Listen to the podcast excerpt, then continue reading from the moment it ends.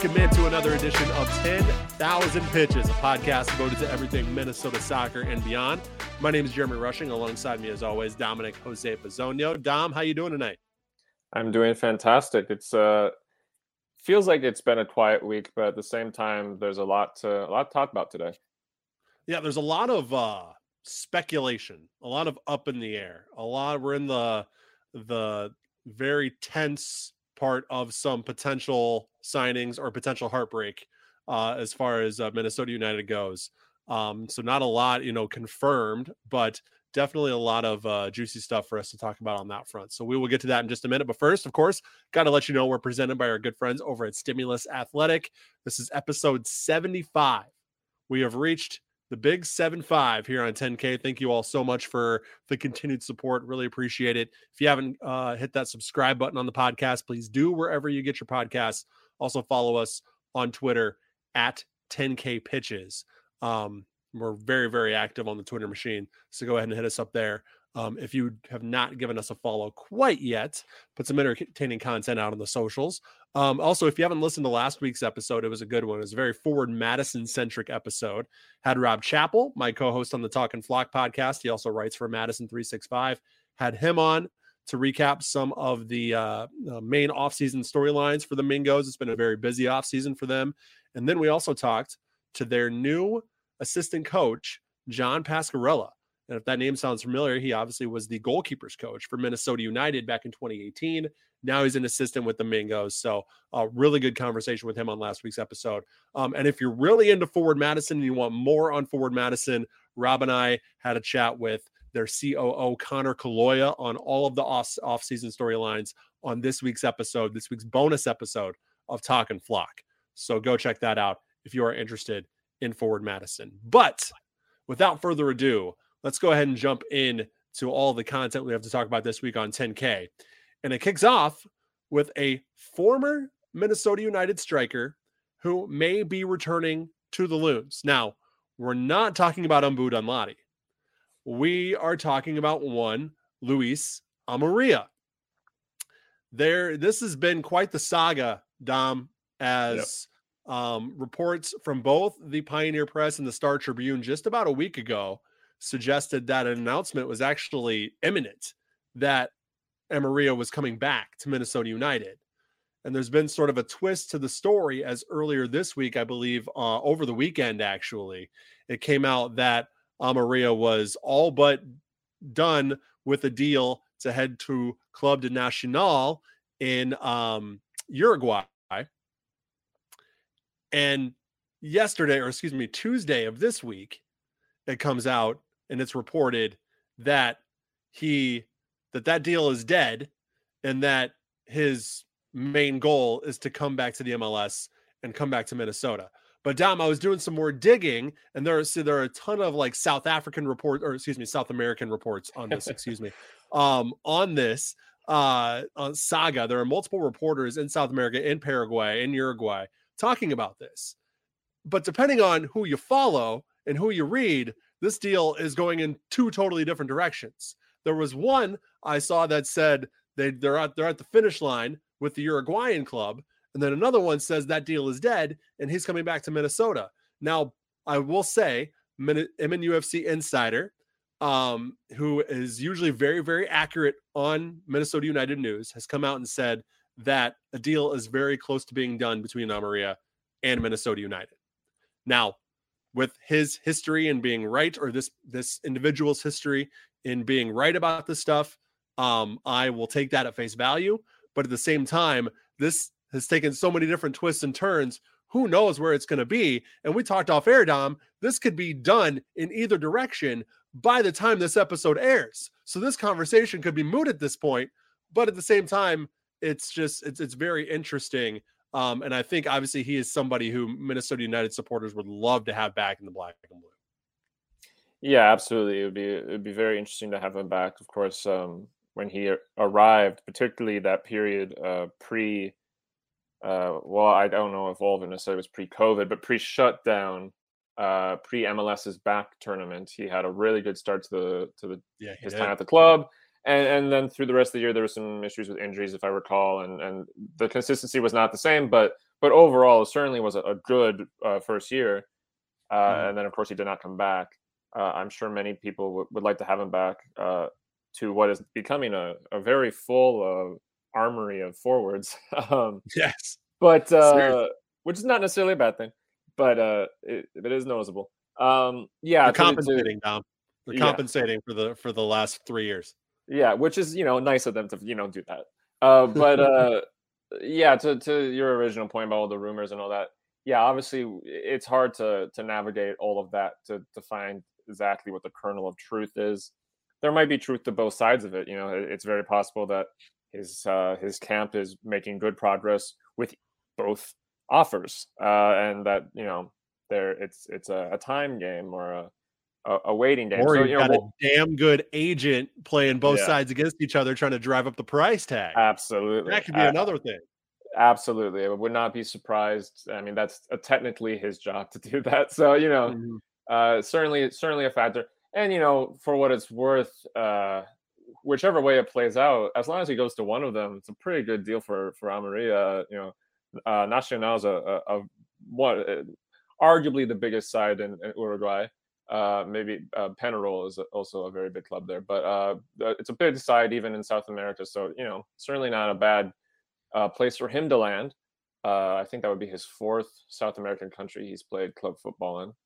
Mm-hmm. Uh, but of course, coming back to Minnesota and and all the positives that come with playing in MLS, uh, and certainly for a team that is more or less in a good place, uh, that could also be a, a huge moment for for his career. So yeah, he's got a lot to to a lot of options to weigh. He also has his his uh, viability with the national with his national team also to to worry about, and you know all of that on his plate. So it'll be interesting to see what happens. And and as you said, it could easily happen the moment we stop recording this episode. But uh, yeah, either way, it'll probably be a very interesting year for him.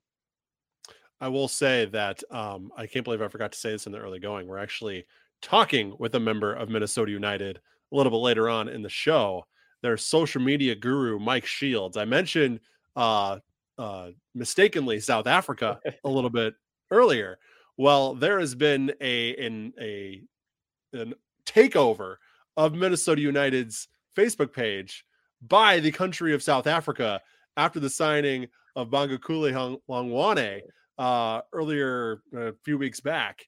Since then, South African fans, supporters of his have been just just flooding into the Facebook page, into the Facebook comment sections, just just talking about Hlongwane and making all these uh, you know, funny in jest sort of declarations about him that he's, you know, scored eight he once scored 87 goals in the season and holds like four different golden boot honors in one year and like all this kind of stuff. So very, very funny, very, very cool, very um, I think kind of like wouldn't say heartwarming, but it's kind of a positive story. It's kind of a feel good type story. You know, there's a lot of negativity on social media these days. So to see something like that is kind of cool. So uh, we're going to talk to Mike, social media guy, about fielding all those comments and all those replies um, and just kind of what it's like behind the scenes of social media for Minnesota United. So that is coming up a little bit later on the show. I apologize for not mentioning that in the early going.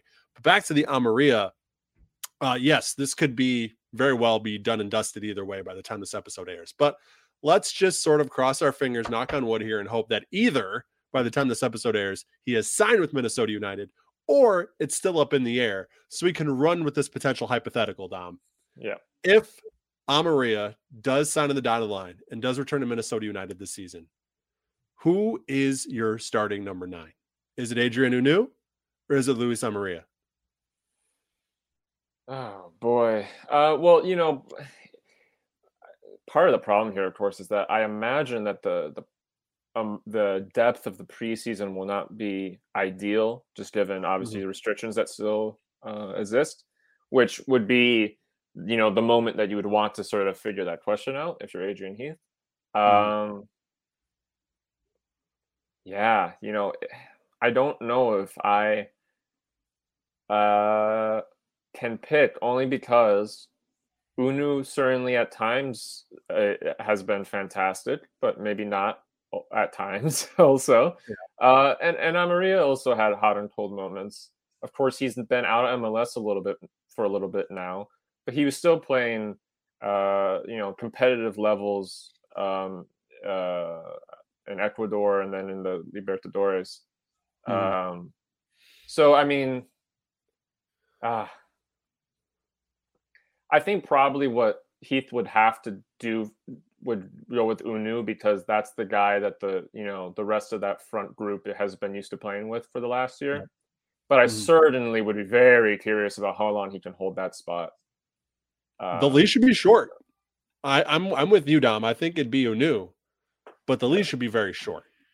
Yeah. Um, we we've seen Hunou have have glimpses of brilliance last year. We saw him have some really rough stretches. And if you have a rough stretch with a guy like Luis Amarilla nipping at your heels, yeah, and they're on the bench as an option for Adrian Heath, uh, you know, uh, the tide might might turn Amarilla's yeah. way there. But again, this is all hypothetical. Right. Nothing's been signed, sealed, and delivered as of yet, as of this record the recording of this episode. Right. But and then of course you have all these other just as a as another factor with that conversation is you have all these other guys now that can also play up front. You have your mm-hmm. Lods, you have your Danladis, you have all these kind of these guys that aren't necessarily number nines, but they have shown that they're capable of slotting in there. So yeah, there's a lot of interesting tensions around that position for this season. Four four two. There you Why go. Not? Or take it back to like the 1950s. Uh, just play like five people up front three five two. Yeah, four or five people up front. You know, that works. That works. All in. All in. Why not? Um, all in on the attack. We'll have a lot of six five, five four score lines, but that'll make there it entertaining go. for sure. So uh more to come on the Amarilla front, I'm sure, and probably before this episode airs. So our apologies if that is the case. Um, some other Minnesota United news that doesn't necessarily have to do with uh, signings or anything, but players have been arriving this week for preseason training. Uh, Emmanuel Reynoso has, uh, you know, is one of those players that is now in Blaine, in, uh, in you know, in the facility, ready to go for 2022. Um, and they have a new tagline this year, Dom. It's uh, Minnesota Black and Blue, which is so much better than last year's Lunasota tag. Um, I was yeah. gifted one of those, you know, the free yard signs that you get. Oh, yeah. I I did not put it up because it said Lunasota on it, and I was I, I don't know, I just was not a fan. But uh, I like this new tagline, and also it kind of they kind of teased in that video a new kit and the hope and people are trying to you know read the tea leaves on this right uh, that it's it's a black kit this year. People are hoping mm. it's a black kit, and we have gotten official word from Minnesota United that the new kit drop will be February 18th. Will it be leaked by the time this episode airs? Who knows? Uh, but always an exciting time when you know you're kind of coming up on a new kit, obviously a new season. Um, that's one of the things people look forward to is what are, what are the new kits going to look like? Um, and we've seen some creative ones across the league from Seattle to Philadelphia. Um, you know, so there's there's an opportunity that this could be not your normal plain MLS kit, even though the River kit was pretty plain last year and that still look good. So not saying plain necessarily is bad, but I kind of would like to see them try a little bit something different, a little bit something next level this time around. Yeah, and you know, I think um, one thing that I've uh, often heard over the years, and to a certain degree, I've I've thought myself uh, over the years of the different uh, home kits and, and to a certain degree the away kits as well have you know, been released by Minnesota United. I think there has been maybe a, a criticism that the team um, never quite locked in a visual identity the way a lot of other MLS teams do. Yeah. Uh, and I, and I, and to be fair, I think that, that that's a little unlucky in the sense that Minnesota entered the league the same time as Atlanta United, who mm-hmm. of course extremely locked in hard on a visual identity that worked very well. Yeah. Um, and they've stuck to it to to this day. I mean, I think they've changed a couple details about how they like they do the striping on their kit over the years, but overall it's the same the same style. Um, so Minnesota hasn't quite had that with its kits, and uh, it would certainly be interesting to see the team finally kind of find a place to to build that from for the future. Uh, if this kit is dramatically different from the past, that's not them necessarily doing that this year, but maybe they could create a trend that would then develop out over the coming years. So, uh, yeah, obviously it's it's fun every time uh, any team has a, a, new kit out, and certainly Minnesota's had some some fun ones to look at over the years. Um, well, oh, even like locally, Dom, with with I mean, Minneapolis City yeah. and Forward Madison, like these are teams with very clear identities, right? Yeah. And have have really been successful in establishing those identities and having a culture that rallies around those identities. Right. You can't say, as you mentioned, you can't say the same for Minnesota United. Um, so to actually lean into something that is already woven into that fabric of the culture, the Minnesota black and blue, right? That's literally yeah. one of the that you hear in yeah. every single game. Um, I, I, like that. I like leaning into that, and I like sort of maybe establishing that because it also kind of brings a level of, also kind of brings an edge, like black and blue. You think of like, you know, um, you know, battling and and and fighting yeah. for what you want, right? Um, so you know that kind of again establishes maybe a little bit more to Minnesota United than what we have seen from an oh, identity oh, yeah. standpoint prior. So I, yeah. hope they lean into this. I hope the kit looks cool. And I hope they sort of establish something similar to what Atlanta United has done with like the five stripes, and even even Atlanta's made some mistakes along the way. The five strings yeah. kit wasn't very wasn't that's true, uh, that's true. You know, a popular one. So, but at least at the very least, they're making mistakes within the identity that they already have. Yeah. Like they've established the identity. They've just gotten maybe a little bit trying to get too creative to find ways to rally around that identity. Um, where Minnesota One, United well, has sort of just been kind of floating, yeah, floating back and forth. One thing that just pops in my mind that, and part of it, you you remind me a little bit of it because you mentioned the the chant.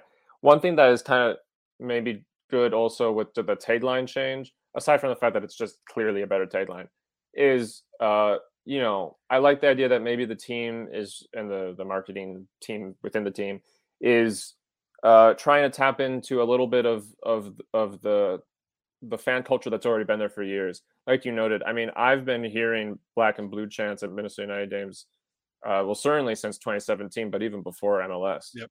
Uh, that's that's an old concept within the the fandom of the team, and so I kind of like that. You know, maybe they're trying to to dig into that a little bit, and of course, revamp it and make it something new. Um, but you know, my my favorite call of um, of uh, of of Cal's for for Minnesota United was 2017. We beat DC United at home 4-0. I was actually at the game, but then I watched the highlights later. And when we scored the fourth goal, he said we were beating them black and blue. That's amazing. Like, like I remember, like that that phrase. There's a lot of just like history of that phrase around the team. So it, mm. in that sense, it's it's fun that they. Uh, I ha- I imagine they did it on purpose. I imagine they knew what they were doing. That they're playing into in, into all of that um, not just because it sounds cooler than Lunasoda. I believe that's how you pronounce it. Uh, but but also again that that it has something that the fans already know. It's new, but you already know it, yeah. Uh, and I like that. Yeah, so we will find out sometime between now and February 18th uh, what that new kit is going to look like. And speaking of kits, a little bit later on in the show, after our interview with Mike, we are going to run through our top four Minnesota United kits, or excuse me, Minnesota soccer kits of the past. Now, we're not going to be going through Minneapolis City, and we're not going to be going through Forward Madison, even though Forward Madison is in Minnesota. They're kind of tied to Minnesota. We're not going to be going through through lower league Minnesota, except Minnesota United, with yeah. prior to 2017. Right. So I know it's a little confusing but just bear with us. You'll understand when we get to the top four. Top four uh, kids of Minnesota soccer past uh, coming your way a little bit later on. All right. So, um, one last thing on the uh, Minnesota United related front before we switch gears, and this isn't necessarily Minnesota United related, but is related to Allianz Field. Uh, we got a World Cup qualifier coming up, Dom, at Allianz on February 2nd. Now, everybody's been speculating what the weather is going to be. Well, we have finally reached that sort of threshold where we can see the 14 day forecast. And February 2nd is in that 14 day forecast. So we at least have a projection on what the weather is going to be. And again, this will probably change a billion times over between now and then. I think you have to get within like, I think they say within like three or four days to really know, have a good idea. But as of now, it says on February 2nd in St. Paul, high of 20 degrees Fahrenheit, low of 11 degrees Fahrenheit, which temperature wise, not bad. right? No, Relative okay. to what it could be. Yeah. Relative to what it could be. That's not bad. That's doable. That's survivable. You're not going to get frostbite if you bundle up properly in that weather. Um, that, but 60% chance of snow. I mean, here's my thing, Dom. It it, it almost has to. I would much rather we need to get one or the other. We either need to get um polar vortex cold or we need to get snow. It's got to be one of the two in order to really, really establish that advantage that the, the reason why they booked a damn qualifier in St. Paul, Minnesota on in early February. So I will take the snow over the polar vortex any day of the week. Like No, they- yeah, they absolutely. should just they shouldn't even bring a white ball. They should just bring the orange balls. You don't even need the whites. Just bring the oh, oranges. Oh yeah. Even if it's even if it's clear, even if it's 25 degrees and sunny, they should still be playing with an orange ball. That's my that's my No, yeah, absolutely. I, I love I love the orange ones. I, I I have great positive memories of watching one go into the back of our net six times what Atlanta came for the for the opener in 2017. Uh, but uh, no, yeah, I mean, uh, I would rather. I'm not. I don't expect that I'll be at the game. But if I were going to be at the game, I, I uh, would rather sit in snow than actual sub-zero temperatures. Mhm. Um, yeah, I mean, I sat in the snow for for that that Atlanta game, and that was okay. It was cold, but it was okay. Uh, that was an open. That was like an open air stadium, so I don't know how different that would be in in Allianz. But anyway, yeah, uh, I feel really bad for the Honduras squad that has to come play that game. But yeah. it's it's smart thinking from the. I mean, you know, yeah, you're using the advantage that Canada did it against uh, Mexico uh, last window or the window before that. Mhm. Uh, so you know, it, it makes sense. It makes sense. Um, it's also you know probably worth bearing in mind that Honduras are bottom of the uh, the uh, octagon. Uh, Mhm. They're doing quite poorly, so it is kind of a good one-two punch of the weather will be on the U.S.'s side, but also the team they're playing realistically is not doing very well. Um, so yeah, it should be interesting. Uh, snow snow soccer is always fun to watch. It's always it's kind of like uh, marsh mar- wet marshy soccer where the ball Yep. moves very strangely or not at all, and uh, yeah, should should make for a fun time. I'm hoping we get some sort of whether it's snow or whether it is like single digit temperatures. I'm ho- I'm I'm kind of hoping we get one of those so that way I can snag cheap resale tickets. Yeah, that's a good point. the market will be I, better. yeah. I will I'm I'm planning basically day of to be checking the resale market and see what those prices are. And if it's less than a certain, I have a certain dollar amount in my mind. I'm not going to tell you what that dollar amount is. A certain dollar amount in my mind. If I can find a ticket for less than that, I'm going to buy it and I'm going to go. But I feel like in order to get myself the best advantage, we need some sort of weather that's going to uh, convince someone to sell their ticket on the cheap on like you know one of those resale sites. So we'll see. We'll see what happens. But yes, February 2nd is less than 2 weeks away. Pretty uh pretty crazy to think about and uh it's going to be it's going to be interesting either way. Uh no matter what no matter what happens. Okay. Um let's switch gears and talk about uh USL League 2. So this is interesting. So they released their um conference and division alignments and there is a new division in the um I guess the Central Conference, the Central Region.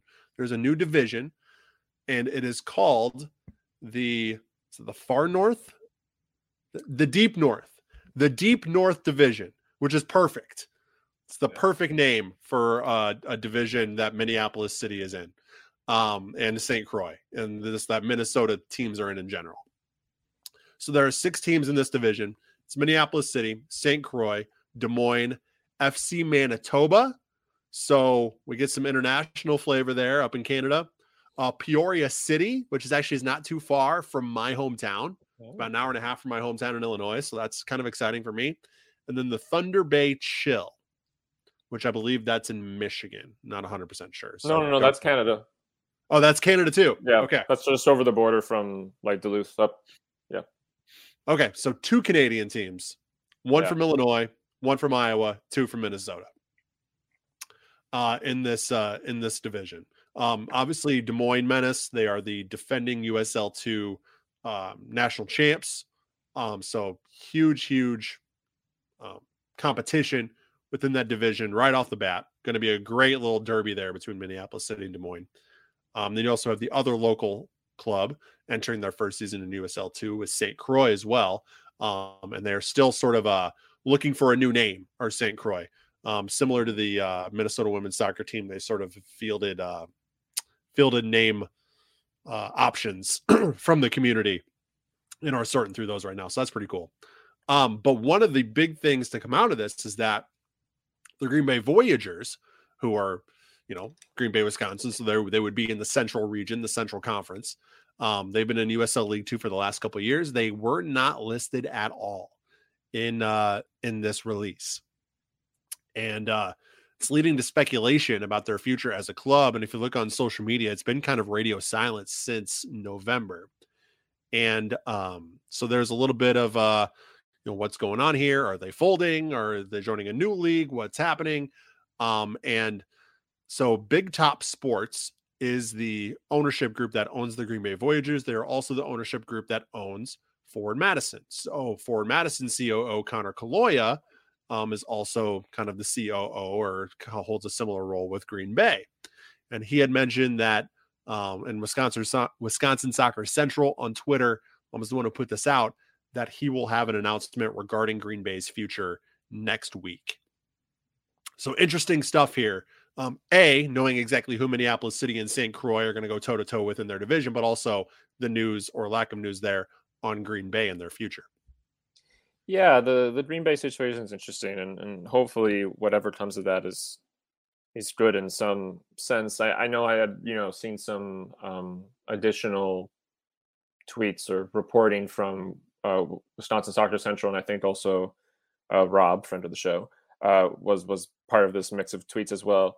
Um, just that they were under the impression that the team had not been shopping to move to any of the other notable um, upper level amateur leagues, but yeah, you know, no, there's no news or no indication Yeah. that they're moving toward NPSL, UPSL, Midwest Right. Premier League, you know, anything like that. But right. it doesn't mean it's not happening. It's just not on the Sure. radar. Sure.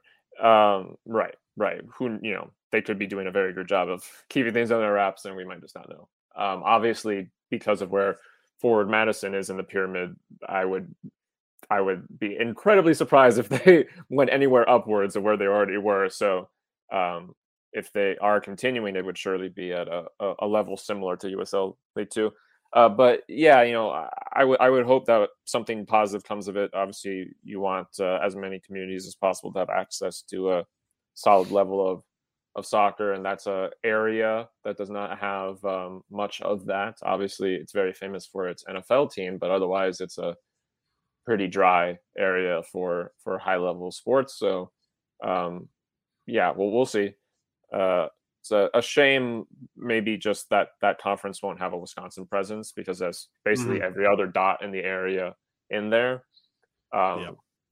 But uh, but yeah, as to the uh, initial point about what what was announced, uh, yeah, that's an exciting bunch. I mean, we we kind of expected some of that already of who was going to be there, but certainly uh, a good batch of teams for for Minneapolis City and and also St. Croix to uh, to be dealing with during their their first year in USL League Two. Obviously, you have a, a Titan team like Des Moines. You have some international trips that you're gonna gonna be doing. That's the, a fun experience. That's gonna be new for a lot of the the players and and the teams taking part.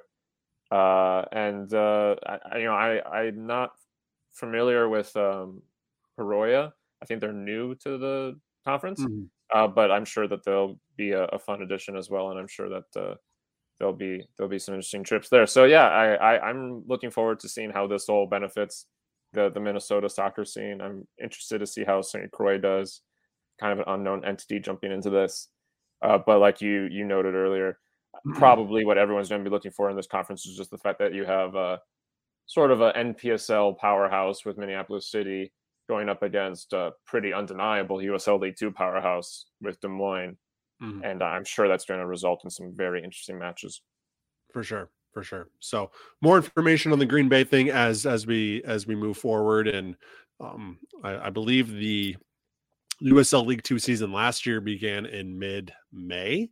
Um, so if that takes if that happens, or you know, if anything, I imagine that the the season would start a little bit earlier um, than it did last year, coming off of COVID and everything.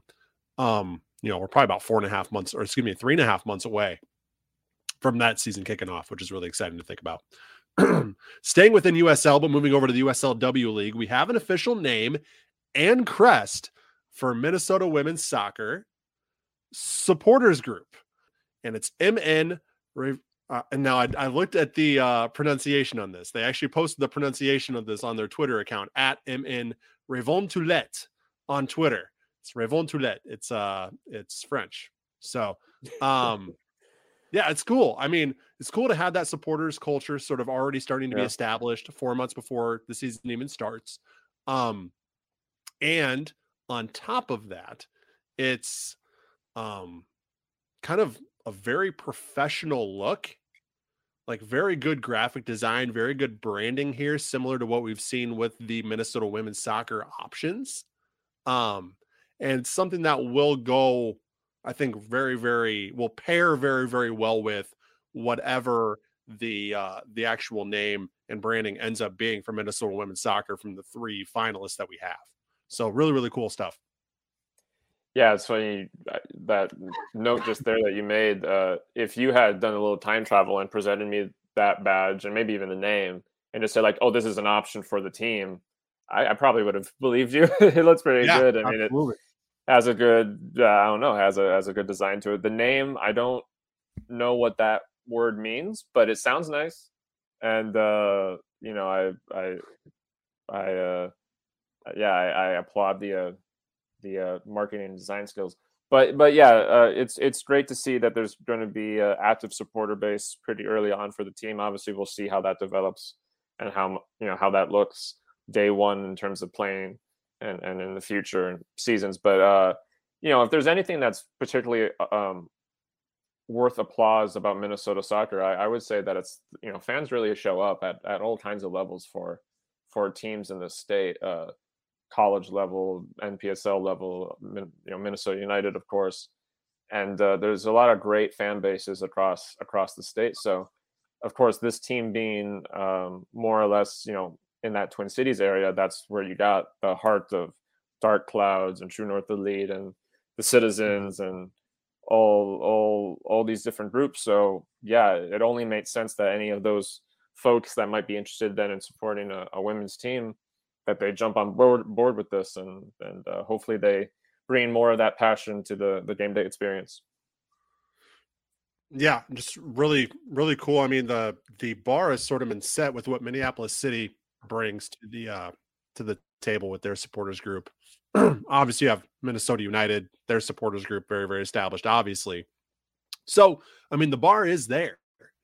And it also underscores the fact that you really do need a supporters group to help thrive with your team. Right? I mean, yeah. we we heard it during the pandemic. All these professional clubs said we're we're nothing without our supporters. And that's the same at every single level. Even we were talking about St. Croix, we talked about how important it is that they establish a supporters culture, right? Yeah. So absolutely. You know, the fact that we're starting to get one established four months before they even take the field, um, really cool. Um, really excited to see where that can go uh, moving forward and how how um, how much they can sort of make an impact alongside uh, Minnesota women's soccer and the team that they'll be obviously um, supporting. So um, more to come there, obviously, um, and we will move on to something that we've been remiss um, that we haven't mentioned uh, on the podcast over the last few weeks. and that has been the lower league E Cup. The 2022 version of the E Cup is well underway. All the usual suspects locally are involved for Madison, Minneapolis City, Dynamo St. Cloud, Flora, Spam FC, Bateau FC, all represented. They're still in the group stage in all divisions. Um, at Lower League E Cup on Twitter for all the info. You can watch all the matches on Twitch which I think is the funnest part. You have Minneapolis City. The guys actually do it like an actual game broadcast, which is really cool. Um, Forward Madison, they're starting to sort of do the same thing uh, with some graphics in their in their stream as well. So, um, really, really cool stuff. It's really been cool to see the evolution of this E Cup as well. Started in the middle of the pandemic in May of 2020. Now it's in its third run. It's just it's just amazing to see this thing grow to what it's become, and really is kind of a a community event for lower league soccer as a whole, bringing all these clubs from you know coast to coast together to play some FIFA, which is cool. Yeah, I, I, I still have very fond memories of uh, I guess it would have been the the 2020, the uh, uh, sort of founding edition of of the EAT Cup because particularly for there are some some USL entities that take take part, but a huge part of it, of course, is uh, amateur teams, NPSL, UPSL, or uh, yeah, UPSL uh, teams, uh USL League Two teams. And I remember in 2020, of course, when the the pandemic happened, pretty quickly, most of the people around the amateur game put together that while the USL and MLS were figuring out how to get back to the the pitch and, and play some form of their season, uh, I think we all pretty quickly realized none of our seasons were going to happen at all and uh, the the E Cup very quickly became a way for a lot of fan bases and even a lot of uh, staff members and, and players. There are actually some teams that were uh, played in the E Cup by actual players as well. Uh, but it very quickly became a way to to to support the teams and feel like something was still happening that summer. That uh, this you know tradition that a lot of us have formed around our teams was still alive, and there was still a way for for us to be a part of each other's lives, and uh, it was really fun. And and I watched tons and tons of of games, Duluth games, but also uh, other teams. And uh, so it's great that they're continuing to keep that going. And uh, you know, there is the factor, of course, that that COVID is still affecting some of those seasons. But just in general, I mean, it shouldn't need to be a disease out there to to to make us have fun uh, with video games. So, uh, you know, I, I like the idea that as long as people are interested, they're going to just kind of keep finding ways to do it and and see where it mm-hmm. goes.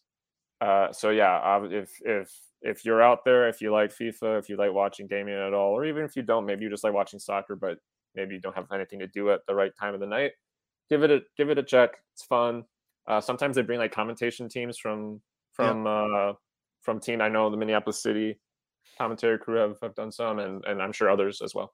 So you know, it's it's just a fun uh, fun kind of corner of that lower league community that uh, has grown a, a, lot in the, just the last two years. yeah, and you know, in, in May of 2020, it really it really sort of filled a void um, that we that we you know we weren't really getting sports in general. So at the very least, we were getting video game sports. but now, yeah. even with regular sports back, regular soccer back in full force, this thing is still expanding and growing, which is really yeah. cool to see. So, um, really cool. huge shout out to Joe Meyer. My voice is going. I apologize for that. Um, huge shout out. to emotional Joe. about the E Cup. I know. I'm getting choked over here. Uh, huge shout out to Joe Meyer and everyone involved at the at the lower league E Cup. Um, go check it out and go support it if you can. All right, Dom. I'm gonna go get some water and give you the floor here. Okay. Um, you uh, you have something going on with the uh, No Place Like Home magazine. So tell us a little bit about that. Yeah, um, this is just kind of a quick, quick uh, thing I wanted to to tease, I guess, on the podcast, um, which is that a couple listeners might recall, maybe, uh, that uh, a couple uh, issues ago, I wrote a, a story for No Place Like Home, which is a it's a magazine. They have a website, but it's a magazine mostly based out of Britain that covers various football topics, and I had written an article um, about Tim Sass, the the founder of Duluth FC, because the theme for the issue was divine intervention, and I've been uh, you know emailed in this list of writers of you know do you have any pitches for this? And I said, well, it's not really divine intervention, but I know a priest that owns a soccer team, and that feels somewhat accurate and, and they liked the idea and then i wrote that article that was maybe two issues ago and uh, point being uh, talk to them again, and, and I'm going to be writing for the, the upcoming issue. And I, I don't want to go into too much detail only because I don't know uh, how much they want story uh, story concepts put out before the magazine is out. But uh, the story I'm going to be writing for this next issue is is also Minnesota related. Um, it's going to be about a, a, former guest of the show and uh, someone that I imagine a lot of like lower league Minnesota soccer fans will have some familiarity with. So just wanted to put that out there. Um, go ahead and give No Place Like Home a follow, regardless, because they're a great, uh, great bubble for for football creativity. But uh, just keep in mind that uh, upcoming issue is going to have a little taste of Minnesota in it, and I really enjoy writing those kinds of stories for them because the majority of that magazine goes out to people who probably don't even know where Minnesota is, and uh, so I get to kind of spread these stories about amateur teams or youth programs or or all these different things that uh, that you know frankly if if you live outside of the midwest there's such a little chance of you ever hearing about. So it's just a fun way to to help spread the word about, about a lot of the great stories we have in the state so again uh, that's no place like home and nplh is also the acronym they use a lot i think their website actually is nplh um, but yeah give them a check out and uh, you can you know if you want go ahead and buy an issue that has nothing to do with me because they got a lot of great stuff Dom's also buried in the lead here. Uh, he's a damn good writer, and you and you will enjoy reading what he writes. So go check out uh, go check out his prior article for No Place Like Home, but also keep an eye out for what he's got coming down the pipeline. All right, I got some water, Dom. I think my back, my my voice is is is getting back uh, to 100. percent We're not quite there yet, but um, luckily, this interview with Mike is done at another time, so I don't have to try to struggle my way through this interview with Mike. Um, you will hear me in full voice, hopefully, um, throughout this interview, and then afterwards, Dom and I will be back, and if my voice holds up, we will get through our top four Minnesota United kits, or excuse me, Minnesota soccer kits in history. So check that out after the interview with Mike. Before we get into this week's interview, of course, as always, got to shout out our good friends. StimulusAthletic.com is where you want to go, and you're going to click that Get Started button. I'm going to walk you through a scenario.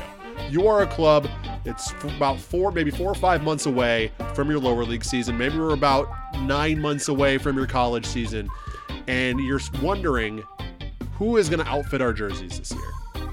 Maybe we didn't like the jerseys we had last year. Maybe we just want to up our game for 2022. Where do we go on such short notice? I'll tell you where you go. You go to Stimulus Athletic. Stimulus Athletic provides quality game gear and apparel at affordable prices. It's not just game gear, it's that warm up apparel, it's that off the field apparel. They got backpacks for all your stuff. Um, but the main thing is the excellent jerseys you will have. Now, if you already have a design in mind, maybe you want to reuse the design you had last year, you have permission to do so. Perfect. Stimulus can apply that to their excellent, comfortable, uh, perfect jerseys. But if you don't have a design, guess what? Stimulus has a design team that can help you out, a great design team that can help you out and give you the look you want, and you won't break the bank to do it. So here's what you do you go to stimulusathletic.com, you click that get started button, you have an initial conversation, you have an initial consultation. Maybe after four or five emails, you nail down that design you want. Boom, perfect. Now you have jerseys for your club. You also have the opportunity to make money for your club to help support your club by selling these jerseys through Stimulus Athletic to your fans, your supporters, your community. You can help support your club and outfit your team at the same time.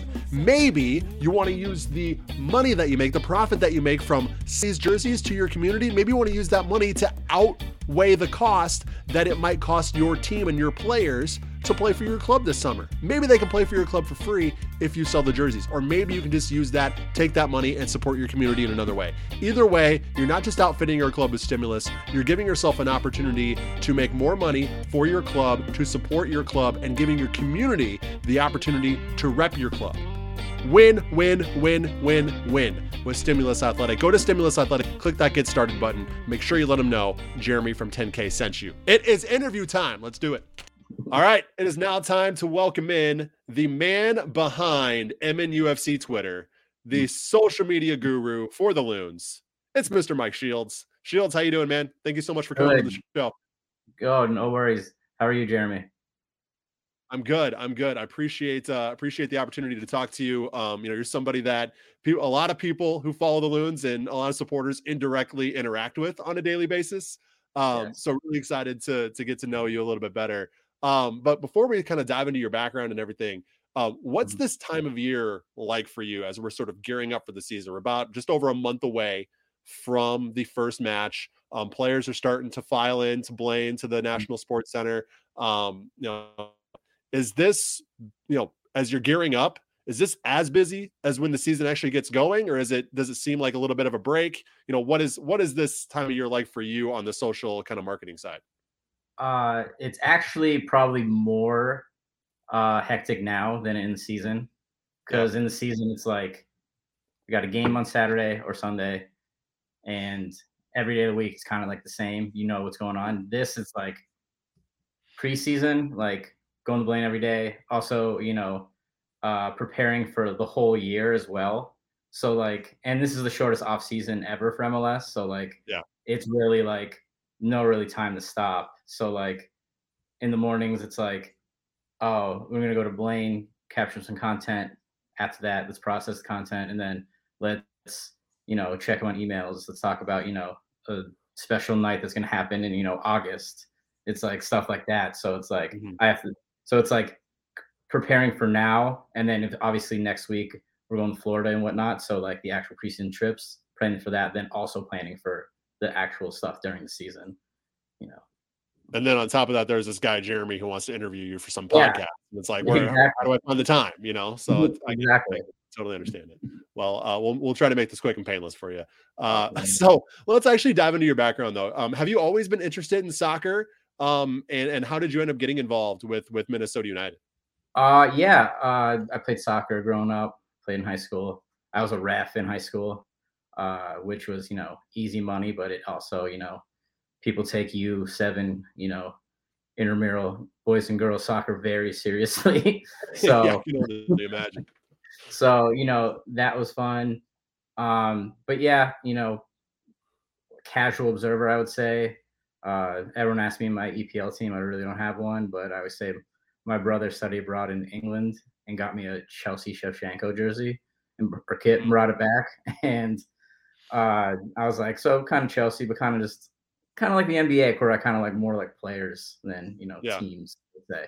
Fair enough. Uh, but yeah, uh, played soccer, watched soccer my whole life.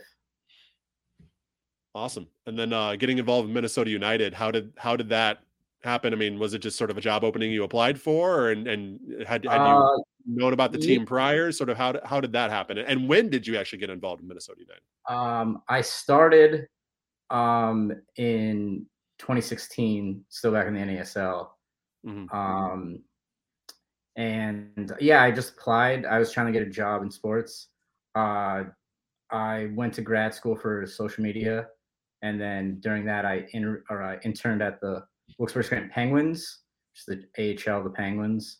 Mhm. Um, and then after that, I did a full year in minor league baseball for the Lehigh Valley Iron Pigs, which is AAA of the Phillies. And then after Mhm. that, I was trying to get like a full time job, and you know, it's not the easiest thing to do, No, especially back in 2015, um, where it's not really like it is now. But uh, this opened up. I applied.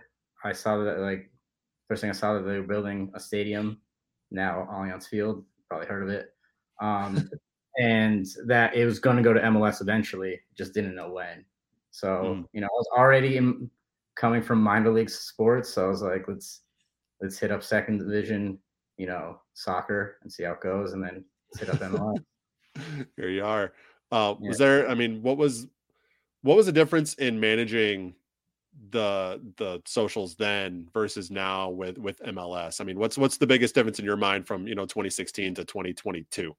um, there's a lot more people who follow the team now. Yeah, then, than back then. Um, so there's a lot more eyes on it. I feel like there was still a minor league, like you can do stuff that you can do in the minor leagues, but now MLS you can't really do. Um, um, there's a lot more content to be made, I guess, and trying to think of what else. Like, um, that's probably the biggest deal is that there's more eyes and more followers and more people seeing what you're doing at all times. yeah, that makes total sense. And obviously, being in a being, being in a professional league versus you know a, a second division league. There are a little bit more you know more protocols, I guess, to follow uh, yeah. on the social front there. So that makes mm-hmm. total sense. Um, what's a, I mean, you've already kind of walked through a typical day in, in, in preseason, but you know, once the season gets started, what's what's sort of a typical typical day like for you? Let's let's let's let's take a match day for example. What's a typical match day like for you on the social front? Uh, match day. So let's just say it's a normal Saturday. Let's. Do you want home or away? Let's do let's do home. Home, okay. Home. Um, I'm a big proponent of not scheduling content. Like I, I just always feel like I'm gonna post something and then like five minutes later there's gonna be something like I don't know something super huge historically and it's gonna age well age I mean poorly I should say. Yeah. but on game days I schedule there's a bunch of stuff. There's the wake up tweets there's the the hype tweet there's the emoji one uh other stuff that we do for game day content Mm-hmm. And then usually I get around to the stadium around if it's a seven o'clock game, probably 3 30, 3 30, 4, somewhere in there. Now it's kind of maybe a little later. Um, but then I get to the stadium, I'm in the press box, and mostly stuff I'm just sitting on my computer the whole time, uh, taking the photos, getting the videos. I usually have an intern getting cell phone video content yeah. So all that stuff sent to me, and then right around six o'clock, that's when it's like, all right, I'm gonna be posting for you know the next three hours straight until yeah. post.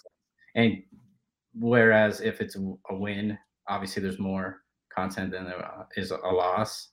So all the stuff, got to get all the uh, sponsored content out, uh, and then usually you know all the stuff that comes with it locker room shots you know establishing shots of the stadium um, walk in stuff all that stuff and it's just ready to go and then the game happens and then it's totally nonstop because you know the clock doesn't stop in soccer so you don't really get a break exactly. um, and then whatever happens at the game we got to figure it out so it mm. could be you know a 4-1 win is a little different than a, oh three loss. So yeah, for sure. No, that's totally understandable. Um, that, that's cool. Um, I mean, I, am sure. Uh, I, am really interested in like the process of of you know something happening on the field, whether it's a highlight or whatever, and then actually getting it out mm-hmm. on social. You know, I, have seen mm-hmm. I've seen it where you know there's there's a goal um, mm-hmm. and you know within three minutes it's not necessarily the broadcast highlight but it's like a sideline like high res mm-hmm. video from you mm-hmm. guys of the goal mean, how mm-hmm. does that process work specifically in getting highlight content in game out on yeah. out on the socials like so quickly? So, like it's, it's super impressive to me. Yeah. Um. So, like I said, we have the intern usually uh, who's taking our video for that, and my biggest philosophy is like anybody can take a broadcast video, mm-hmm. but like only so many people can get that video for us. Like only yeah. we can get that where or you know people sitting in the front row. Um, but yeah, uh, luckily Allianz Field has great Wi-Fi that we use Slack to just instantly upload it, and then it's gotten better even this past two three years. That I guess it's only been open three years, but last year or so that we can get it instantly. Sometimes that like it takes a little bit, and then sometimes like the wiring could be down, especially with the mm-hmm. photos. And I think there's a Ricky Bobby quote that says, "If you ain't first, you're last." Yeah. So, so that, I think he that said applies that. to social. That's for sure. Yeah. So same thing with photos as well. We just try to get be the first one out to get that stuff because there's also other photographers, USA Today, um, True North Elite, and Dark Clouds, and all those people all have their own photographers as well. So we try to be the first ones to get that out, especially if it's that really good shot. Definitely. Mm-hmm. Um, who's the most social friendly loon? Social friendly, as in like a social media presence, or just like a yeah, who's you know willing willing to do stuff. You know, you can always kind of count on them to gather content um, when you need it. Most excited to kind of yeah. be featured, I guess. Um, there's a lot. Uh, my go-to is always Boxy. Yeah, just because he always usually says yes. Chase is pretty good. um, Patrick Weah is very good. He loves to do stuff. He he always is posing uh, for the camera. Yeah. Um, just trying to think like, um, Adrian Zendejas was very good. uh, yeah. Believe it or not, Fred Emmings. He's always down. I was like, "Hey, Fred, can you do this for me?" He's like, "Yeah, sure, Shields, I can do that for you." Nice. Yeah. So yeah, I'd probably say those guys. Sometimes depending on what it is. Yeah, for sure. Yeah. Mhm. So obviously you you work really closely with the team uh, for home games. Um, you know, I don't know if you're still traveling, if you travel with the team for road matches, or if that was more of a pre-pandemic thing. But either way, um, you know, do you have a, a good story on terms either capturing a moment on the pitch or a story Mhm. like while traveling with to or from a match with the team, or any Mhm. sort of behind the scenes type stories um, related to your job that that you know are are memorable that you kind of think of when you think of your time with Minnesota United? Yeah, uh, I still travel with the team, um, even in the pandemic as well. One of them I always see, my girlfriend always tells me to tell the story of.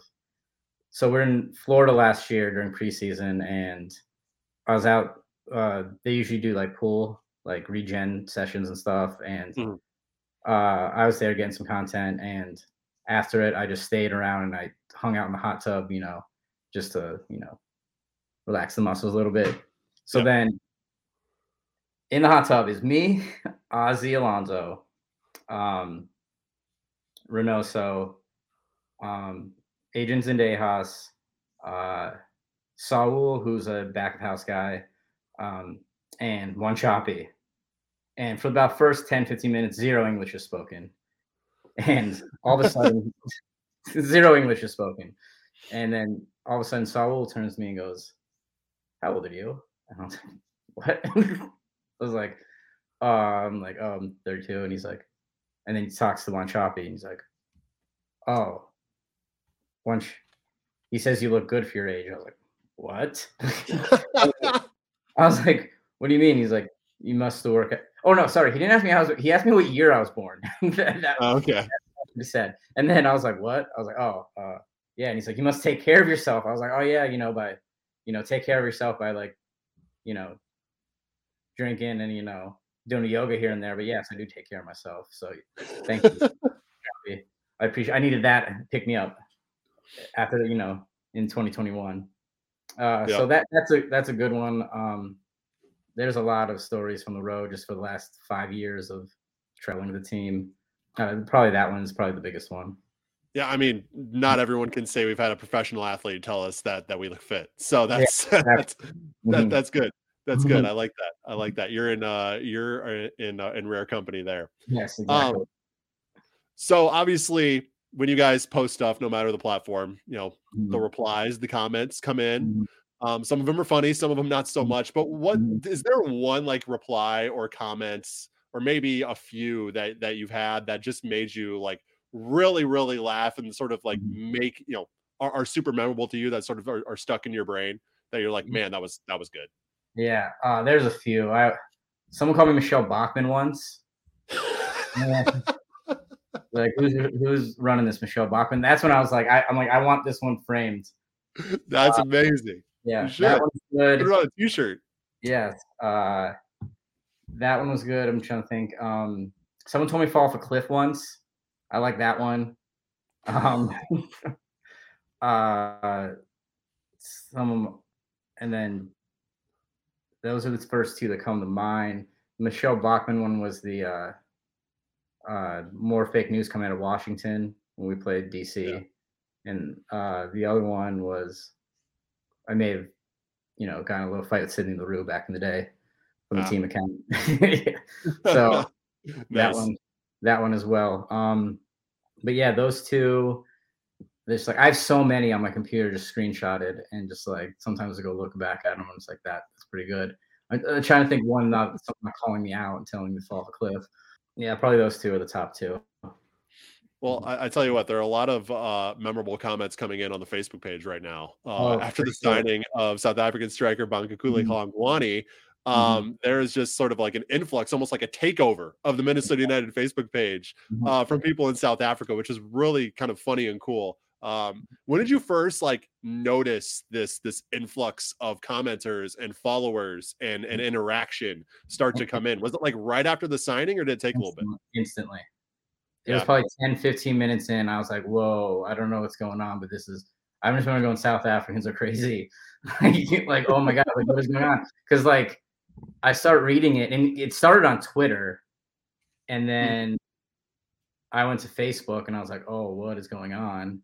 And uh and like I didn't know if like it was an inside joke that I didn't know about or like because some of them are like I don't know what they're talking about, but it's like kind of funny. Um, I don't know if they're serious or not. But then I started going through them. I was like, oh, this is this is pretty good. Like someone's like, I you know I postponed my funeral to uh follow, to follow Minnesota United or like um like my grandfather was on a deathbed and right before he died he was like Minnesota United and I knew from then he was like I've been a fan since like 1876 or like like just wild wild wild stuff Yeah. Yeah. I, I think my favorite was like uh I'm paraphrasing here, but it was Yeah. some may not know this, but Hlongwane once scored 14 goals and saved a child from a burning building all in the same day. It's like like, that kind of stuff is like it's a hilarious. With his chest and yeah and it's just it's it's something like you don't see that much like heart like if you see a post on social media whether it's facebook or twitter and you see you know 486 comments you're Mhm. like oh no what did Mhm. somebody do like you know Yeah. is somebody is somebody getting canceled here basically Mhm, is the exactly. is the thought but to see like be like harmless fun but Mm-hmm. from you know people in south africa you know excited about this signing and and sort of Mm-hmm. playing off it and finding ways to be comedic about it, it it's it's Mhm. cool i i think it's kind of a breath of fresh It's air hilarious but it's Uh, still going too like it's it's still still going. every post Yeah. Yeah, he's not even here yet. And they're like, where's photos of him? And like, there's so many that I can't even keep up that I'm like, hey, like, uh, he's not here yet, guys. Like, once he's here, I swear I, I will post a photo of him. Like, like I'm not withholding, you know, these photos of him. yeah you have to make it your pro you have to make it the profile picture across all have the social yeah. platforms You know, Yeah. one like, and we'll make this our profile photo. Boom. Love it. Um, so uh, kind of moving on to um just some general kind of curiosity questions here. So uh, I saw in the replies to the 2022 schedule announcement, you said something to the to the effect of our original announcement video got axed by legal. Yeah. Um, so we had to go with this one. Is that true? And if so, what can you tell us about the original one? It's actually not as bad as you think it is. it's, it's, it's just, uh, we were going to do uh, Cards Against Humanity. Uh, but we were gonna make it Minnesota United, and it was all gonna be passive aggressive, like mhm. cards. And uh they because of uh I always mess with DACA, the everyone's getting sued be- for using copyright music Yeah. in the videos. So like they were like, oh, we don't want uh Target to uh sue us because of that. And they're just like, Yeah. Not- you can't do that because Fair of enough. Target and because Target was the sponsor and they sell uh Cards Against Humanity. Um, so that's actually what it was. So like we just had to pivot real quick. Um, which I think came out pretty good as well. But yeah, I was right. I was right in all the passive aggressive ones for other teams and, and whatnot. Oh man, I can't. Those have to come out someday. Before they got, I only wrote about a few of them before I got. They were like, "Hey, you can't do that." But yeah, I was like, "Oh, we'll we Because have to find a way to make those see the light of day. yeah." I wrote a bunch, and then I was like, "Wait, no, I'm writing these wrong. They got to be like Minnesota nice, passive aggressive For sure. stuff." I'm trying to think one off the top of my head of like, oh, one was uh was like uh just for Austin. It was like most most men buy uh sports cars during the midlife crisis. Uh Matthew McConaughey Matthew McConaughey McConaughey buys um, Soccer teams. soccer. Yeah, it would have been like so- it would have been soccer. It would have been like Austin FC. like on the top of it, yeah. So That's like awesome. I Yeah. love that. That's Mhm. fantastic. Um, do, do you always have to have sort of like plan Bs for tho- those kind of campaigns in case you can't do your original idea? Is that always something that you have to keep top of mind? Uh, not really. It's just some stuff. It was like, uh, stuff like that would go against some of our sponsors that you know. Yeah. We want to do like uh, one one of them was like, uh, in the brew hall. PK was the bartender, and like every beer tap was like a different one, a different team, and it would just go down the line. And it was like we would have to come up with fake ones just for sponsorship stuff. Get like that. But yeah, um, not really. Um, I came up with the Spotify one a few years ago, which actually, you know, yeah, kind kind of that music stuff kind of came back to us eventually, but I can't talk about that. you did. Hey, you did the Spotify thing before. It was cool. That's what I'm. Spotify. Yeah, yeah. So that's that's one thing we try to do. We try not to like do ideas that other teams have already done. Mm-hmm. and yeah. so yeah, we did the Spotify one, and then you know, I was like, "Why don't you do Netflix?" I was like, "Cause like three other teams have done the Netflix one so far." Yeah, last yeah, three exactly. Yeah, you got to find you got to find original stuff, which I think Minnesota United, you guys do a great job of that. Um, mm-hmm. Aside from themselves, who else do you think does a really great job on social media from a soccer standpoint? Like, which soccer club, um, aside from Minnesota United, do you think has the best social media presence? Um, I a, a lot of them do, like, and, and like some of them have are good in their own ways. Like, like FCD, they're they're really the memes. We don't try to meme that much, but like I like the FCDs. Um, San Jose, I love San Jose's. Yeah. Um, but then there's the stuff like like Sporting's like Sporting's like branding and stuff is so good that like even like a few years ago it's like wow it's like the like the blue and like they had trees and it was like that was like very good. Um, to think off top of my head like there's some turnover so like it kind of changes from year to year. Yeah, for sure. Um, so San Jose, I always said was good. Um, like I said, FCD has always been pretty good. Um, I think I saw you shout out uh, RSLs. RSL, uh, yes, RSL. Uh, Emma, she's actually worked for Colorado, and then does that, and it's been so good. Uh, Seattle is also Seattle's very good as well. Yeah.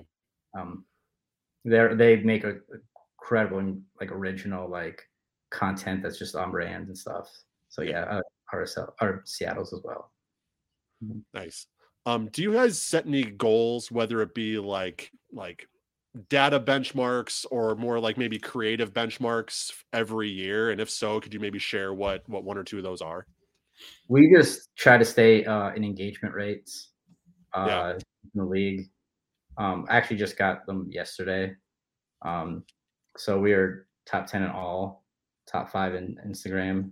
We are number one nice. Instagram two years ago. Um, so yeah, we just try to stay in engagement rates. Um, and I always say that like uh, impressions, just because like if no one sees your stuff, then it doesn't really matter if it's good or not. Sure. Yeah. Um, yeah. Especially so because I mean, as uh, soccer obviously is growing mm-hmm. in the United States, but still MLS mm-hmm. soccer clubs are still like it's still almost like a brand awareness play a little bit mm-hmm. too. Like, hey, you know, even mm-hmm. though we're not the Timberwolves, we're not the Wild, we're not the Vikings. Like like we're here, we're cool. Yeah. Like mm-hmm. you know. Yeah, for sure. Because like all these other teams, just say for example the Wild, mostly Wild fans, you're not really pick up anymore. Like they're kind of born into it, so it just is hockey in general and more other sports. But now with MLS, soccer's getting bigger and bigger. That like you can get those new fans that you don't usually would get with other sports and what's not and whatnot. Um, so yeah, that's a very big opportunity for not just us, but everyone MLS that like everyone knows the Galaxy.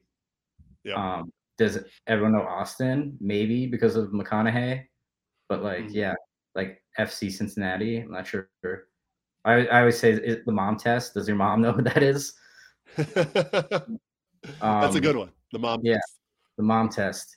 Uh, it's usually more for uh, you know athletes but yeah the mom test. Um, so yeah uh, i think there's always that gr- opportunity to grow. Our fan base not just here obviously in south africa. Um, and yeah i think yeah there's always that opportunity with just every now moving new fans as well as you know doing stuff for the fans that have been here for you know decades so to speak. Yeah. Uh i'm gonna put you on the spot here Shields. Okay. okay? Um, I'm gonna ask you an invasive question. All right. Uh, do you know what the 2020 the new 22 kit looks like? Uh, just as a concept, I don't know what. I haven't seen. I haven't eyes on it. Give me give me an adjective to describe it. I'm not gonna make you. I'm not gonna make you tell me at all what it looks mm-hmm. like, but I give me an adjective to describe it. Um, fun. Fun. All right. The I 2022 don't know. Minnesota I United. don't know, I'm biggest trying, I'm trying to think of the most, you know, basic adjective to think of. All right, it's fun. I like that. Fun's good. Fun is fun. So, uh, uh big fan of that. Be on the Mhm. lookout for that. Um, Okay. and uh, final question for you, and this is the most important question. This Okay. episode is obviously getting retweeted from the Minnesota United Twitter account, right? Maybe. Let's see. Okay, okay. at, at least at least from your personal account. That's all I ask. All I don't. Ha- I don't. I don't use my Twitter that often. You have but a you yeah. have a great profile picture though. You might maybe have one of the best profile pictures of any Twitter account I've ever seen. You know who that is? Why don't you why don't you explain it to the to explain for those of you who don't follow you on Twitter? One is me, but it's me from Well, like yeah. nine. Yeah, one is 1990, maybe 1990s. Say the other one's Rocket Ismail. if you Yeah. remember him. Yep. Yeah, he's like, he's like he's like kind of from my hometown, and he was at like the little league, so he got a photo, and that's like that's when like he was supposed to like win the Heisman for Notre Dame, Mhm. and and yeah, it's me and Rocket Ismail. Good stuff. All right, Yeah. Mike Shields, the social media guru, the man behind Minnesota United, Twitter, Instagram, Facebook, responding to all those uh, comments from South Africa right now, taking up a big part of his day, I'm sure. Um, appreciate the time, man. This is a fun conversation. Thanks so much. no, no worries. I I thank you for having me. You know, anytime you want to talk about anything else, wrestling or you know, the economy, um, Starcade '97, whatever you want to do, you know, I, I'm open for it. Need to find a way to work Roman Reigns into a into a tweet sometime during the season. For sure. Uh, we'll try. Starcade '97 is a really random deep cut for me, just because I was a WCW fan. But like, uh, it was the Howard Stern show. And there's the two guys that prank people. It's like Richard and Sal, I think their name are. And this is like they called into a like a this is before like podcasts. It's like blog internet like blogs, and they just like the guys just kept on talking about how awful start stuff. Some pay per view was coming up, and they're just like, all right, I'm not gonna call Starcade '97 yet, but it's looking like it was a disappointment. So every time, anytime there's gonna be disappointment, it's like, oh, this is gonna be Starcade '97. Oh no, It is one of the more disappointing finishes to a pay per view in the history of wrestling. That's, that's exactly. Sure. Could have Mm. been could have been so much better. But Could- anyways, what, what could have been? what could have been? Anyways, all right, that's enough wrestling talk. That's enough uh Minnesota United and social media talk. Mike Shields, thank you so much, man. Appreciate it. Thank you, Jeremy, take care. All right, big thanks to Mike Shields again, social media guru for Minnesota United. Does a lot of great stuff. I mean, their their their social media presence for Minnesota United is, is, is one of the best in MLS. I think. Um, just look at the announcement video that they put out for the 2022 schedule. Very very well done. Uh, but now, Dom and I are back to talk about the top four Minnesota. It, it is Minnesota United related, but I actually have one that's not Minnesota United. So we'll just go in like professional Minnesota soccer history. How about that? Yeah. Professional, semi-professional, because a couple of these were from Minnesota United prior to when they were in MLS, but caveats, Yeah. whatever. They were paying people. That's enough. Yeah. Exactly, exactly. All right. So um how do you want to do this, Dom? Do we want to like do this draft style where we give our number one first, or do we want to go pageant style and go from four to one? Ooh. Um, we can ch- we can switch it up and do the four to one thing if you want. Okay. Yeah, let's do that. Let's do that. Okay. Um, Dom, why don't you go first? Just so I understand this. So I'm gonna do my four, then you're gonna do your four. Mhm. Okay. Okay. Um, Correct. so my my number four might be slightly controversial, uh, only because I know a lot of people didn't like it. Um, and I wasn't necessarily the biggest fan of it, but you know, there's a relatively small list of options for this, and I do think it was maybe better than people gave it credit for, and that is the uh, 2017 Blue Slash, uh, or Sash rather, uh, kit that Minnesota United wore for its first MLS season. Uh, it was not particularly well received.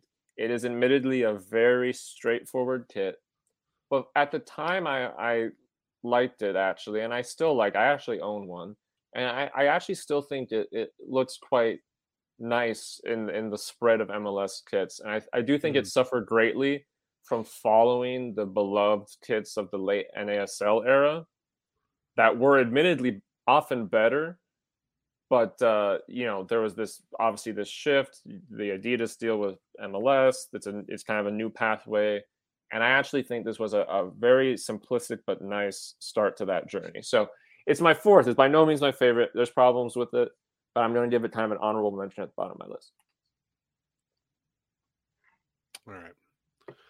So my number four is another one that I, I, mean, this was not as as poorly received as the blue sash, but I don't remember too many people saying how much they liked it. but I thought it was really sharp.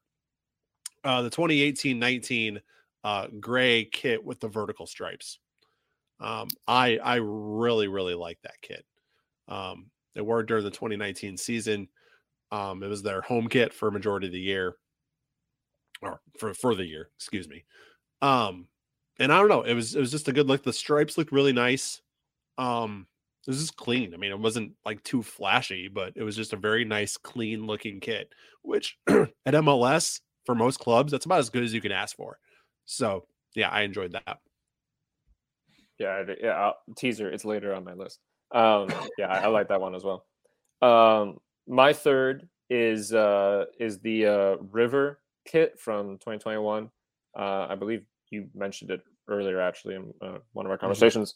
Mm-hmm. Um, and that it was sort of an all blue, but then all the all the decal areas were black. The target symbol, the the uh, sleeve cuffs, and all the collar was black. Um, kind of, oh, and it kind of fulfilled that spot that for a lot of MLS teams their white kits do. It was kind of that one tone with the the colored edges. Um, I, you know, it's not the most amazing thing ever, but I, I I actually thought it worked really well for what it was, which again was that kind of simplistic um, one color kit that sometimes people are upset mm-hmm. with MLS about. I thought this was a good example of that, and uh, in, in a way, it was the first time the team kind of went for like a black and blue style. Um, and uh, you know, it, it looked actually I I think it didn't necessarily look its best just in normal situations. I actually think worn on the on the pitch is when it looked best. I thought actually looked very good Agreed. So in, in that sense, kudos to whoever came up with that. But um, yeah, I, I, thought it was really nice. I, I like they tried to put some theme into it that fit the state. Uh, the you know sometimes the whole like oh well the decals actually blah blah blah. Sometimes that doesn't necessarily can't really see as mm. much of that as I think they want you to. But you know, it, again, it was very nice. It was simplistic, kind of like with the the, the sash kit I was talking about before. But I thought it I thought it hit the nail. And going back to like we were talking about the identity of the team earlier, Dom. Um, mm-hmm. you know, this you see how the supporters like embrace just the fact that it was a black and blue kit, right? Right. We, right. It wasn't flashy. It wasn't super design heavy just a plain blue kit with a black outline and people loved it and if there was any right. ever any doubt that that's like the identity of this team i think it was taken away uh, that doubt was taken away with the way the supporters really really kind of embraced that kit so yeah it was a good one too uh, my number three is also a 2021 kit um, but i'm going i'm throwing kind of a curveball into this one um because this is just more of a personal preference here i don't know how other people thought about this but the pink goalkeeper kit in 2021 was a plus. It had a great little uh, pattern on it. It was almost like the um, I don't know, like the like a, like a, almost like a, a mil like a army esque pattern, mm. but it was pink, and it was it, it looked awesome. Like it looked really it looked really good. Like the Target logo looked good. Like it worked with the Target logo too. Um, really cool kit. Like I really like that kit. Um, it stood out to me when I first saw it. Um, so I'm gonna go with that for my number three. Yeah, it's funny. Um, I had seen that you had noted that one for this, and I didn't quite remember what we were talking about. But then I ended up on the the store page just I was looking through things to make sure I kind of had a fresh memory for this, and it was on there, and I was like, oh, I, I forgot that existed, but that looks great. Yeah. I mean, especially goalkeeper kits can sometimes be a bit of a mess. So, uh, yeah, it's actually very good. Um, my number two is going to be the previously mentioned gray stripe uh, kit that was used in 2018 and uh, 2019. I really liked this kit. Uh, you know, Jeremy mentioned the the reception was kind of mixed, um, and I think maybe part of that was that people were expecting maybe for that year to be like where they switched to maybe like a wing kit throwback or something. Yep. Uh, which I understand. but the, the I, I actually thought that this kit had a really nice look to it. You know, again, we we through this segment and the before when we were talking about the potential new kit, we've been talking about brand, you know, creating a, a visual identity and all these things. And I actually thought this kit had what it took to potentially start that.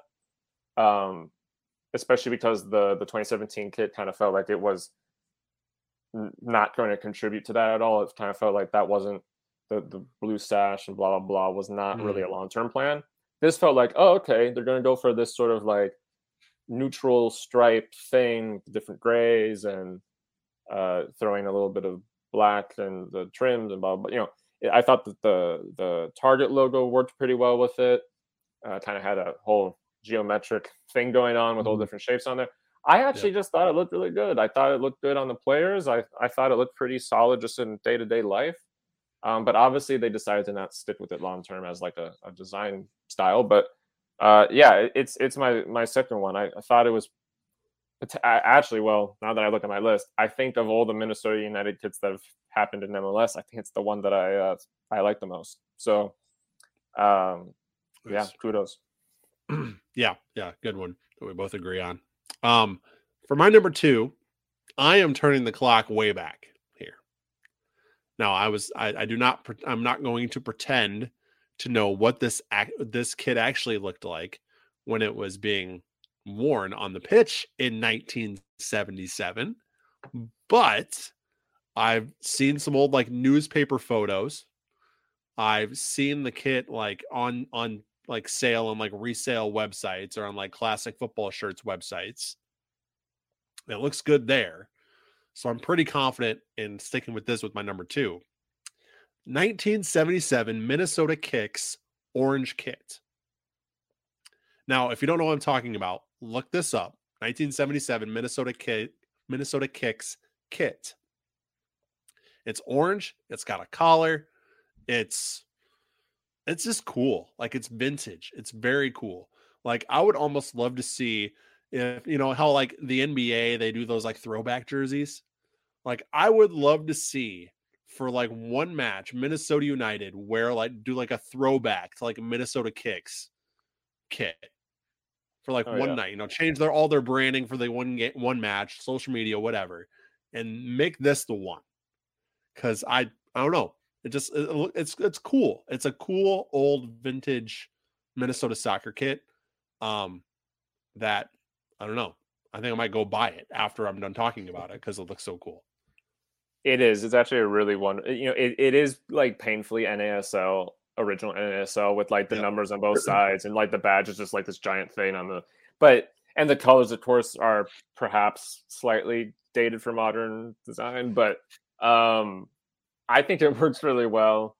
Uh, I think it looks really good. Obviously, for its for its time, it, it fit more. But uh, like you said, I would actually love for um, for Minnesota United or or some other you know through MLS or whatever for uh, some sort of throwback kit, at least just using those colors, even just as a reference. Uh, that would be really cool. Because I actually think, I mean, blue and orange work pretty well together. And yeah, I don't think that that's what that that is that wild of a reach. Um, you know, they could potentially use a different ver- version of those two colors that maybe they thought fit the team more, whatever, you know. But um, yeah, I really liked it, and I actually really like that the NFL does that throwback um, uh, throwback jersey thing for their games. I, have always really enjoyed that, seeing what mm-hmm. what teams used to used to look like. So I actually think that'd be a great idea for for all the MLS teams that have some sort of history to them. But, uh, yeah, but yeah, I mean, every every sport, every other professional sport does it, right? You see in the NBA, you see in the NFL, you yeah, see in the NHL, you see it in Major League Baseball. Like you see them kind of uh, pay homage to the past, right? Whether it's right. you know um, like an old school logo of that team, or whether that team has maybe moved from a different city and used to be named something completely different, right. then they'll they'll go back and even like wear those jerseys too and it's a good marketing play too. It gives you a whole nother jersey and yeah. whole other like set of branding to sell to your customer base too. Um, so it makes total sense across the board. I wish MLS would sort of embrace that a little bit. Yeah, obviously there's the there's the competition, of course, that they're doing throwbacks to a separate league, and I know there's some probably barriers with all that. But anyways, yeah, it would be interesting to see them try to do it. Um, yeah, uh, my number one uh, is uh, probably the one everyone anticipated both of us choosing for number one. Yeah. But uh, it's it's because it's the obvious choice, which is uh, I think we both ended up narrowing down to 2015. I'm not sure. I think they actually there might be two years of the wing kit from the NASL, but um, we're going with the 2015 NASL wing kit for Minnesota United, uh, which you know is forever remembered by the fan base as this this classic top that uh, a lot of them you know fan favorite players of old time have worn the Christian Ramirez's, the Miguel Ibarras. Mm-hmm. Um, and and that's part of I think the the mysticism around that kit is is of course the people that wore it and when they wore it but it also looks fantastic and uh, it's you know this this throwback the the company that made it um in Inaria I think that's how you pronounce it so it you know it doesn't have that Adidas touch to it which in a theory is a bad thing but it it, it kind of helps make this nostalgia around it and it has the mm. atomic data thing on the back uh the old sponsorship um and of course, you know, of course, just the reference to the badge, which has always been one of the best parts of the team. And yeah, it, it's just such a great look, and it's kind of timeless. And unfortunately, I know this is a top four uh, list, but I have to kind of note the elephant in the room, which is that when they tried to redo it, uh, and what was it, 2020, I don't think it ended up working very well. We don't need to go into why, but but I you know there's something about this specific instance of this this design idea that just worked so well yeah. in, a, in a way that almost seems hard to repeat, uh, which is too yeah. bad. But again, that maybe emphasizes just how how spot on this one was. Yeah, I mean it's it's unbeatable. I mean it's it's the Athletic did a top soccer kits of the 2010s list uh, a couple years back, and I believe they narrowed it down to, to 20, I believe. And that was on the list. Like that's that's how good. That's how good this this kit is. Um I saw somebody posted a link on Twitter. This is like over the summer. Um that some website was like selling these. Mm-hmm. And uh, I think it was Grant from the Dummy Run podcast actually who posted the link. And so I was so excited because I've been wanting to get my hands on one of these for a long time. I clicked it, and I was heartbroken to find that only smalls and mediums were in stock. I'm six foot six. I couldn't. I could not make a small or even a medium work, even if I wanted to. I was tempted to try, but uh, yeah. So yeah, I mean it's it's the odds on. It's the best kit in Minnesota soccer history. Will probably forever be the best kit in Minnesota soccer history, unless um, maybe we sort of go down a road where the the Philadelphia and the Seattle influence will sort of, you know, the uh, LA Galaxy had a really good third kit last year too. Um, maybe that will start to expand across the league and these clubs will start to get more freedom and maybe something creative will come out of it that will maybe give this wing kit a run for its money. But as of right now, it's far and away number one. And I think 95% of Minnesota soccer fans, supporters, historians would would agree with that. For for sure. And and again, it's you know one the kit looks great, but then it it, it holds such a perfect place in the history of of, of the game in the, in the state because of when it was worn and who was wearing it. I mean, so many of these names now that are forever going to be these like eternal symbols of Minnesota United, especially from that early era, all wore this this kit. And there's you know obviously memories and photos and videos of them out there doing that. Um, it's just kind of that perfect time, perfect place thing for for that design meeting history. So, yeah, I mean, I, I'm sure at some point there'll be some great stuff that that edges over it someday, but it's it's it's a hard hill to climb. For sure. All right, that will do it for this week's episode of 10K. Big thanks to Mike Shields, Minnesota United social media guy, for joining the show this week. Uh, big thanks to our sponsor, Stimulus Athletic. Big thanks to all of you for listening and supporting the show. We really appreciate it. Remember, subscribe, rate, review, and follow us on Twitter at 10K Pitches. Till next week, I'm Jeremy. He's Dominic. This is 10K. We'll